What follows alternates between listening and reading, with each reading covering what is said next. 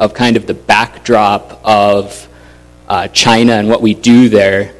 And then I'm going to tell a couple of stories and then hopefully uh, maybe wind into the theme of joy that we've had.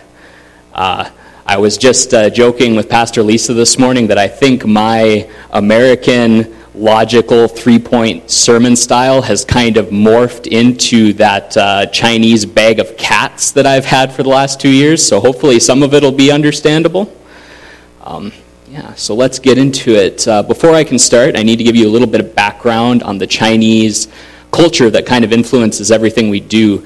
Uh, you'd have seen from the video that we have kind of three major areas there's the work that we do with the church. Uh, there's our compassion ministries, and then there's our campus ministries. Um, to understand China's culture and, and backdrop with the church, you need to know a little bit of uh, Chinese recent history.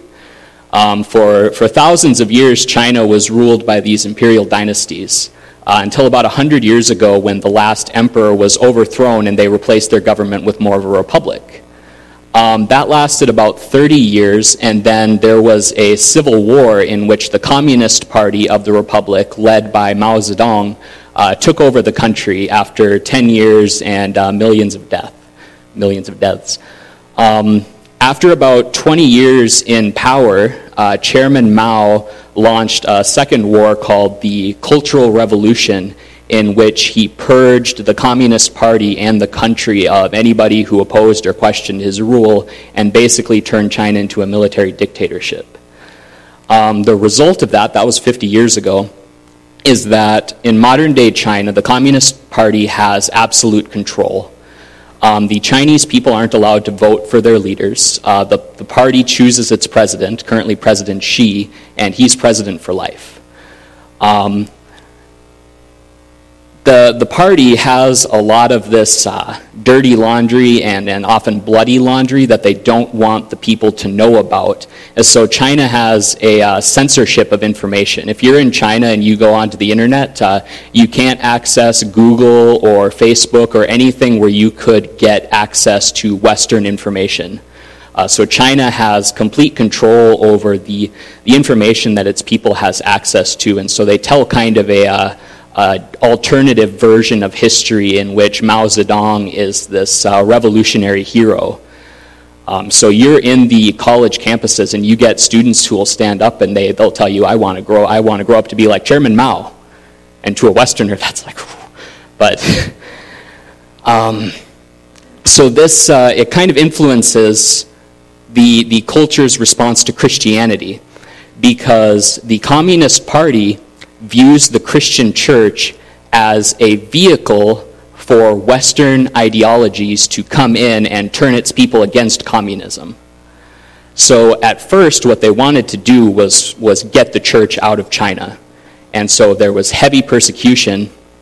And what they found out was that the church actually grows under persecution.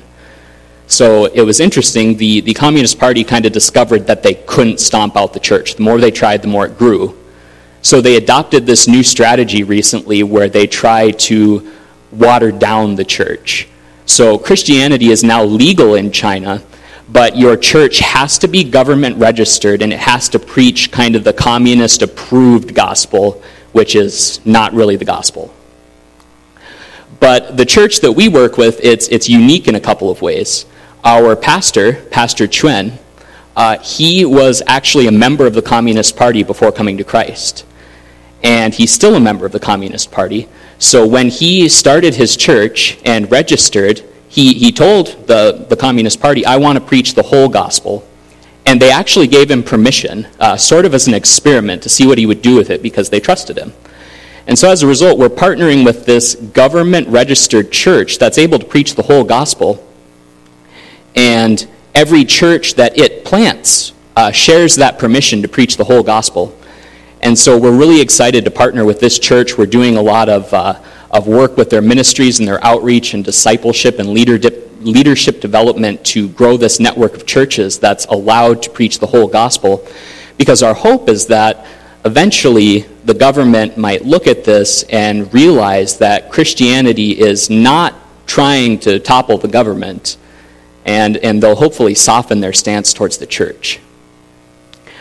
Um, the other thing was our compassion ministry. Now, there are a pair of things that you need to know about Chinese culture to understand our compassion ministry. Our compassion ministry is focused on the orphan crisis in China right now. And this stems from two uh, kind of problems. Uh, the first you probably heard about is China's one child policy. Uh, that's where, to control overpopulation, Chinese parents are only allowed to have one child, and after that, they have to have a state mandated abortion on any further children. That's actually changed slightly recently. This is very new, where now it's the one and two child policy, where if you and your spouse are both the one child, you're now allowed to have two children. But if you're one of the two children, you're only allowed to have one. So it kind of goes back and forth, one and two. Uh, the other cultural thing kind of feeding into the orphan crisis is a little more subtle. And it has to do with China's economy, where uh, Chinese adults will typically work 12 hours a day, six days a week, often more. And their, their economy is not quite to American standards, so that's enough for them to get by, but it's not really enough for them to save. And so Chinese adults, they don't save money and they don't save for retirement. Uh, in China, in the culture, your child is your retirement fund. Uh, so hopefully you have a son and he gets amazing grades and gets a really good job and then he supports you when you're old. Um, if you have a daughter, hopefully she finds that guy and marries him and he makes enough money to support both you and his parents. Um, the problem, uh, there's actually a lot of problems with that, but one of the problems that we're concerned with is if you can only have one child, and your child is your retirement, what happens when you have a disabled child? That child can never support you, and you can't have another child. So the Chinese solution to that is you abandon that child and you pretend that you had a miscarriage and you have another child. And so the Chinese orphanages are overflowing with disabled children. Um, and they will be found on the side of the roads or in dumpsters. Um, you saw uh, and Ava, they serve on our team. They've adopted a Chinese son. His name is uh, Daza, and he has a form of Down syndrome. He was found in a dumpster outside of a gas station, and that's not uncommon.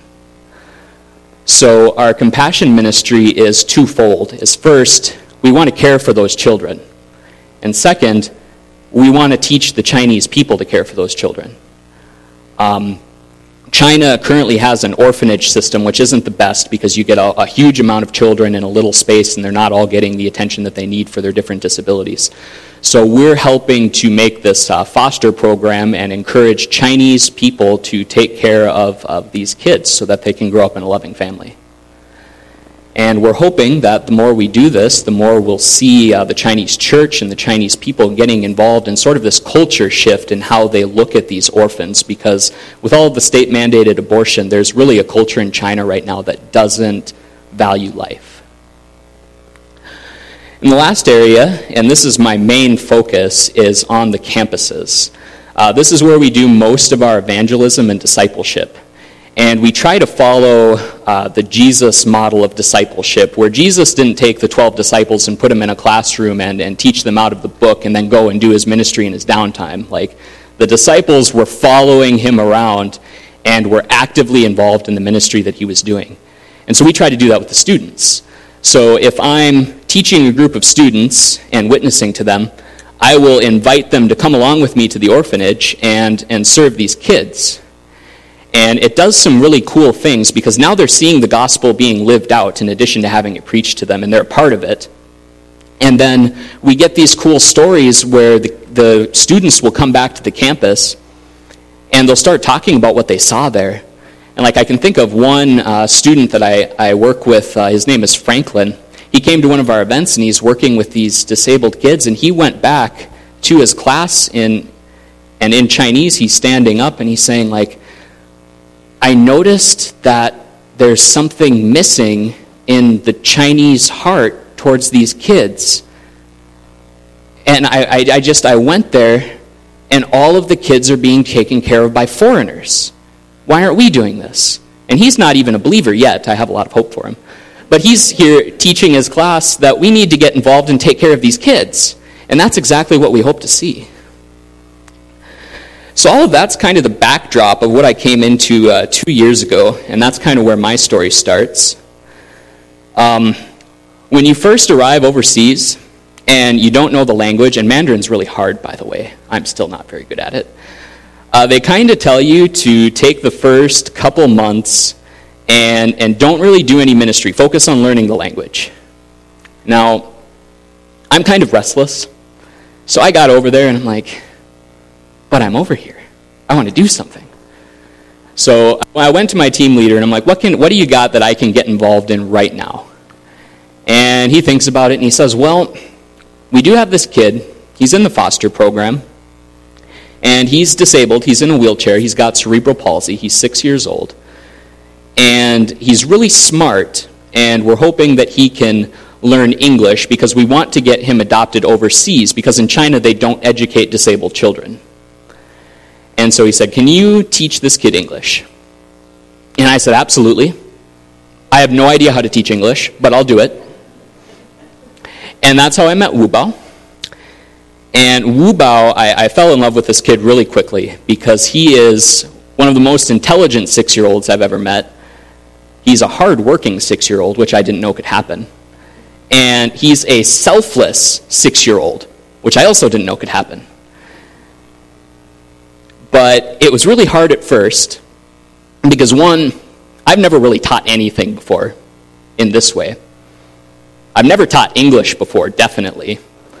I've never taught English to someone that I had no language ability to communicate with at all because he didn't speak English and I didn't speak Chinese, and his foster mother also did not speak English. And he's still got all of the energy of a six year old boy bottled up in a wheelchair. so, uh, Wu Bao and his foster parents, they're, they're kind of far away from where I am. So I'd take a subway every Tuesday for maybe an hour, and I'd go and I'd meet them at a restaurant that's halfway between us. So we're, we're doing this in a public place, which, which kind of adds another layer of stress for me in the beginning, because there's this thing in China where they don't get a lot of foreigners. And there's a lot of interest in English because it is kind of the ambition of every Chinese parent that you teach your child English and then they go to school in America. That's a mark of high status in Chinese culture. Like, if you can send your child to America, you're the big dog. And so people will come into this public restaurant and they see an American teaching a Chinese kid, and usually um, an American, a native speaker, we can charge an arm and a leg for this if we do it for profit because even, even the Chinese English speakers can charge maybe 100 bucks an hour if they're teaching someone one on one. But I'm a native speaker, which is really cool for them. So they see me teaching this kid in a wheelchair who's usually not disabled at all, or who's usually not educated at all. And I'll get like 12 Chinese people gathered around our table watching me teach Wu Bao, and they're all chatting with each other in a language I can't understand, and chatting with Wu, Bao's mother in a language that I can't understand. And I'm new at this, and every time I try to teach Wu Bao something, he's giving me this look like, I don't have any idea what you're saying. and so as this goes on, in my mind, I'm imagining that all these people crowded around our table are like, this foreigner's really bad. And I'm imagining they're talking to Wu Bao's mother, and like in my mind, I'm, I'm thinking she's probably telling him, like, yeah, he's awful, but he's the best we can get, and he's free. so it wasn't until after a month that I, I, met with Ava. She's the person in, in kind of in charge of the foster family thing on our team. And, and she had just met with Wu Bao's mother earlier that day. So I kind of walk into this like preparing to hear from Ava how to improve my teaching. And what she actually says is, wow, Wu Bao's mother is so excited because these people are walking up to your table and saying, wow, you have an American tutor. How much does he charge? And, and Wu Bao's foster mother, I didn't know this, she's a believer. And anytime they come up and ask her this, she says, he doesn't charge, he does it for free because Wu Bao is made in the image of God and this foreigner loves Jesus. And then she starts sharing the gospel with them. So, all of these conversations that have been happening around our table are actually dozens of people that I can't communicate two words with at this time. And they're hearing the gospel because God is just using this little thing that I was doing to advance his kingdom in crazy ways. And that's still one of my favorite stories to tell because it just shows that, like, God can use you even if you don't have a clue what you're doing. Ah. ah, almost dropped it. So eventually I did learn the language. Well, a little bit. More importantly, I started meeting people who knew my language. And so one of those uh, was a student named Charlie. Uh, his English name is Charlie, his Chinese name is hard to pronounce. Um, he became the first person that I got to share the gospel with in China. And it's kind of funny how it happened uh, because he is a philosophy student. And so, if you know me, I'm a really big geek. And so, from the time that I was pretty young, I like to read like seminary level theology and philosophy textbooks for fun. Like, my idea of a fun Friday night when I was a kid was like watching video debates between Christian philosophers like Dr. William Lane Craig and atheists like Christopher Hitchens. And I'd be there like pausing the video anytime that Christopher Hitchens spoke and try to like give my own rebuttal and see how it matched up with Dr. Craig's. So I'm a really big geek and I get into that stuff. So Charlie, he's got this great English and he says he's a philosophy student and immediately I'm like, oh yeah. Let's you and I get some coffee. Slam dunk. And so we spent like the next three hours uh, over coffee I'm sharing with him every apologetics argument that I've ever heard. And if you're not familiar, apologetics is like using logic and, and reason and science and history to present a case for the gospel. And so we're getting into like the Kalam cosmological argument and the teleological argument, and we're talking about like objective versus relative morality. And I'm like jazzed and in the zone because this is the stuff that I get really excited about. And by the end of it, I'm like, so what do you think? Like, would you be interested in studying the Bible together? And he goes, Ah, I mean, it's interesting. I've never heard any of this stuff before. I'm not really convinced by it. And I'm kind of like deflated. And I'm just like, oh, okay. Well, can I pray for you before we, we go our separate ways? And he says, sure. And I pray for him. And next week, I run into him again, and he says, Eric, I, I was thinking about it, and I think there might be something to this. I want to study the Bible with you. And I'm like, yes! Which argument was it that did it for you? And, and he's like, oh, none of that nonsense. I'm like, but he says, actually, it was the way you prayed for me. He says, you didn't memorize that prayer, did you? Like, I can tell when you prayed that you actually cared about me and you talk to God like you know him. And that makes me think that there's something to this. I'm like, just a prayer? About all the cool stuff? But, but prayer is cool, okay. So that was, uh, that was the first time that something like that happened, but it wasn't the last. Um, I remember we, we like to do these big events every time there's a holiday because holidays are great. Uh, because they know about the American holidays, but they don't know what the American holidays are about. So we go up to people and we're like, You heard of Easter? And they're like, Yeah, I think so. And like, You want to know what Easter is about? We're going to have an Easter party. Come hear the gospel. And so we, we get a group of Chinese students over to our apartment. We throw a big Easter party, and like, we brought in this guy who's this awesome speaker and he's sharing the Easter story and he's breaking down the theology and he's giving people the gospel. And I'm like, this is great. And I go and I talk to one of these guys after, and he just got off of work and he's like, you know, I came in here really, really tired, and I'm not now. And I ask him, like, well, what did you think? And he's like, well, I didn't really understand anything that guy was saying because it was all in English. Like, He's like, when we were singing the worship songs, I felt something inside of me that, like, I was tired and I'm not now, and I just feel this peace. And he asked me, Is this what the Holy Spirit feels like? And I'm like, Worship. And maybe you're starting to see the theme now, because I am. It's like the fancy things that we think we're going to do with the, the preaching and the theology, it's like on our strength, didn't do nothing. But a simple prayer and worship, God is moving. And He's multiplying these seeds like crazy.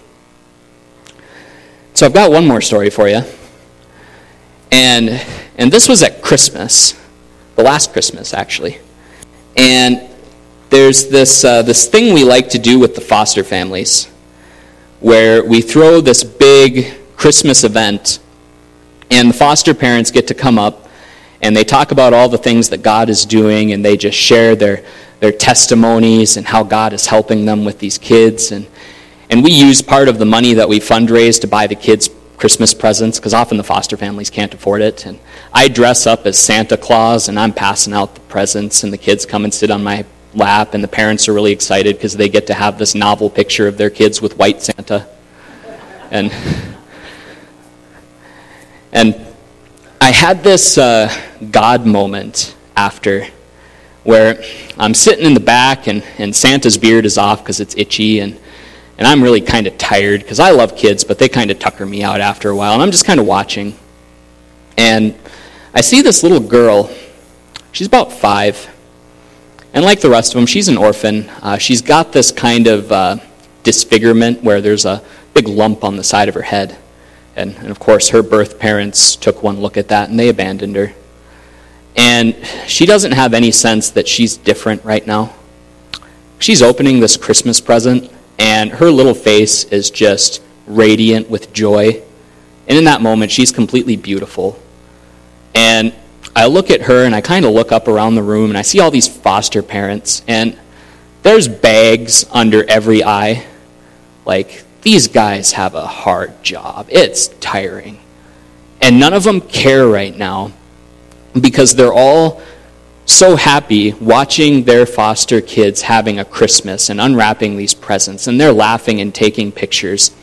And I have this moment where I realize that I'm seeing something that I've read about. And this is what selfless service looks like. This is a face of God where I'm seeing that God is the one who provides parents for orphans. He's the one who mends these broken families together. And I'm, I'm going further with this in my head. He's the one who heals the sick and he frees addicts from their chains and he forgives us for our sins. And I'm just experiencing this moment where I see the love of God playing out in front of me. And so we were going to have a second Christmas party that night.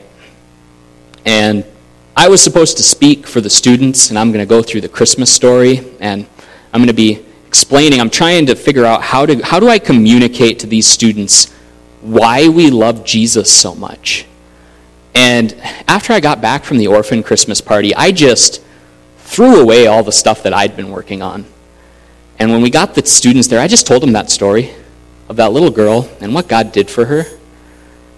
And I just tried to give them this the same sense that I had of, of the God of love who does these things. And I can see Chinese students who are usually looking at me like with that same wu bao look, like I have no idea what that guy's saying. And now there's tears in their eyes. As for the first time, so many of these kids, they understand the love of God. And it wasn't any uh, fancy theology on my part. Uh, Lord knows it wasn't any of my public speaking skills. You didn't have to laugh that hard at that. But it was just this the power of this simple testimony of something that God did. And and that's where it's at. It's like as I'm telling these stories and I'm reflecting on them, the common theme I notice is how easy it was in a certain way. Like I didn't have to have any skills to do any of this. It's the simple things that any Christian can do, like prayer and worship and sharing a testimony, that had all of the power over there. And so, as I'm thinking about all of these and trying to figure out how to tie it back into this theme of joy, I'm going to shift gears here a little bit. And our, our pastor in China, Pastor Chuen, he's got this really unique teaching style. It's really kind of fun. And he starts out, uh, he'll, he'll put his hands like this, and he's got this thing where he just shouts. He's like, What is this gift of peace, or whatever he is he's talking about that day? And that's kind of how he opens up this sermon, he starts talking about that. What is this gift of peace? And he starts explaining it from the scriptures. And it's, I was going to try to say it in Chinese, but my Chinese just left the building, so I'm not going to do that. And he's got this point halfway through his sermon where he kind of does it again, but slightly different. And like when I'm first learning Chinese, these are the only two parts of the sermon that I can understand. So I kind of get excited for it and I'm waiting for it to come. And he starts explaining the gift of peace and he gets you all like ramped up and like wanting to experience this. And then he says, But how do I receive this gift of peace? And he just shouts it like that and it's always fun. But I've kind of grown to appreciate that teaching style because I'm, I'm a question asker. So for me, if I'm sitting in, in the church, and, and maybe, it's, uh, maybe it's this theme of joy that we're going through, and the pastor's up here, and we're talking about joy, and we're talking about how great this, this promise of joy is that you receive from the Lord. And maybe I'm in the chairs, and I'm like, after a while, I'm kind of asking the question in my head, but like, I don't feel joyful. And then I'm kind of looking around. I'm like, everybody else looks kind of joyful. Why don't I feel joyful? And then it comes, there's a thought that pops into my head like, uh oh, is there something wrong with me? Is there something wrong with my walk with Christ that I'm not feeling joyful? And the pastor says that there's this promise that I'm supposed to feel joyful. Now I'm scared. And, and then the other thought comes like, what if they look at me and they can see that I'm not feeling joyful? And then they're going to judge me. They're going to be like, this guy's a terrible Christian. He's not joyful. So I'd better, like, put on this mask of joy. I'm going to pretend to be joyful. I'm like, hey, I'm feeling the joy of Christ tonight. How are you doing?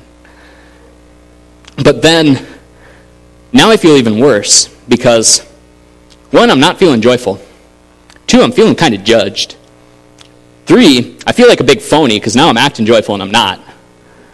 And, and there's this Chinese phrase, and this one I can say, Zinmaban. What's to be done about this? And this is where it's really fun when Pastor Chuen comes up and he shouts, But how do I receive this gift of joy? And so I've grown to appreciate that. And I, I want to, I mean, Pastor Chuen couldn't be here this morning, but I can take a swing at it. My experience has been that I, I encounter joy in service. And now, that wasn't the experience for the first quite a few years of my Christian walk. Uh, my story as, as a missionary began nine years ago when I went to this conference and I listened to this speaker, David Platt. Maybe you've heard of him. You listen to David Platt.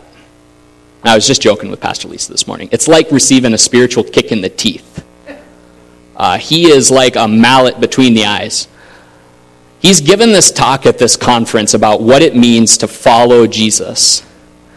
And for the first time, he's making it real clear to me that when Jesus says in Mark 8, take up your cross and follow me, that actually applies to me. Like Jesus says, believe in me and follow me. And believing, something you do in your heart, but following is an action. And back in those days, I had a lot of belief, I didn't have a lot of follow. And so this, this challenged me. But we have to be very careful talking about that. And often, even in the church, we're hesitant because there's a trap there. There's a danger. There's a very seductive lie that we like to believe, and it's called works based salvation where there's a, a part of us where we almost want to believe that God requires us to do good deeds to get into heaven, because on some level, that's almost easier than being a genuine spiritual person. And so we, we talk about that, we warn about that danger in the church, and, and we recognize that.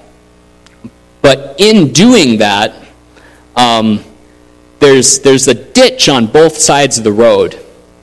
And, and sometimes when you veer too far away from one, you're in danger of falling into the other. And so on the right, we've got this ditch of, of works based salvation. And over here on the left, we have the other ditch, which is faith without deeds. And I would say that for the first many years of my Christian walk, I was living in that ditch. And so I want to, uh, I want to read quickly from James chapter 2, uh, 14 through 24. If you have your, oh, hey, it's up there. Well, if you have your Bibles, turn, in with, turn to me with that in your Bibles or read it on the screen. James 2, uh, 14 through 24. What good is it, dear brothers and sisters, if you say you have faith, but don't show it by your actions? Can that kind of faith save anyone? Suppose you see a brother or sister who has no food or clothing, and you say, Goodbye and have a good day. Stay warm and eat well. But then you don't give that person any food or clothing. What good does that do? So you see, faith by itself isn't enough. Unless it produces good deeds, it is dead and useless. Now, someone may argue some people have faith, others have good deeds.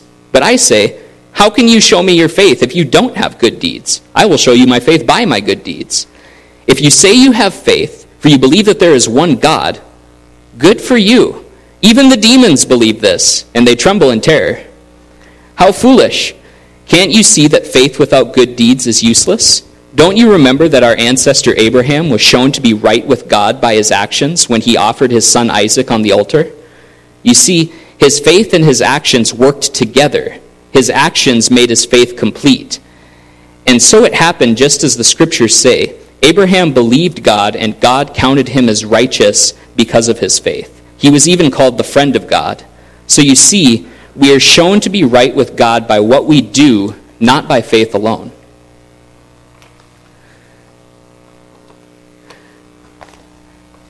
So faith without deeds is dead. I would say that's right about where I was for most of my Christian life. And now, again, those deeds don't save you. That's works based salvation. But a faith that's healthy is producing a change in your actions. If your faith isn't transforming your actions, then your faith isn't transforming your heart. And if your faith isn't transforming your heart, it's no wonder that I'm not feeling joy. So for me, that's why I come back to this joy in, in service.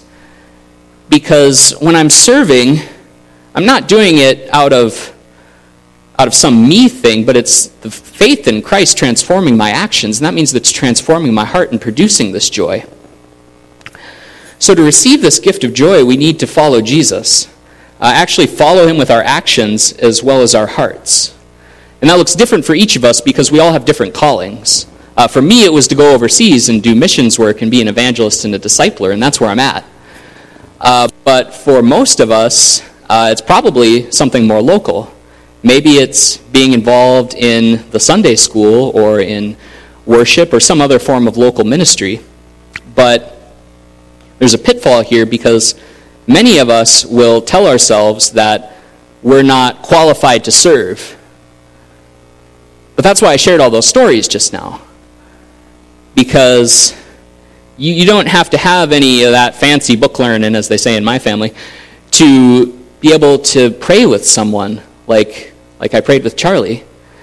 And maybe for you, it's inviting someone to listen to a worship song or maybe it's just sharing a testimony with someone or, or coming alongside a young person and mentoring them, or, or maybe it's uh, supporting your favorite uh, local missionary to China financially. Hey, I just I had to sneak that one in there. But the point is, you don't have to have any special skills to invest in God's kingdom. Um, he will use any small investment that you give him and he will multiply it 100 fold. And when he does that, That's joy. And that's where all the joy is for me. When I, daily now, I still receive messages on my phone from Charlie. And he's asking me Bible questions because he can't put it down anymore. That's joy for me. When I think of my Chinese friends, uh, Liana and Lillian, they both went through this journey where they had so much doubt in their faith. And now they're out on their campuses sharing the gospel with anyone they can find because God is lighting them on fire. Hearing about that, that's joy for me. When I think about those students who, after seeing God's love through the testimony of that five year old little girl, and now they want to be involved in, in transforming the culture through reaching out to these orphans. Or when I think of uh, this church that we just helped plant a couple weeks before I left, that's now able to preach the whole gospel right next to the campus, despite the government crackdowns, all of that is inexpressible joy to me. That's the, the joy that comes with serving alongside the Spirit. And my prayer for, for everyone is that we, we get to taste that joy through service.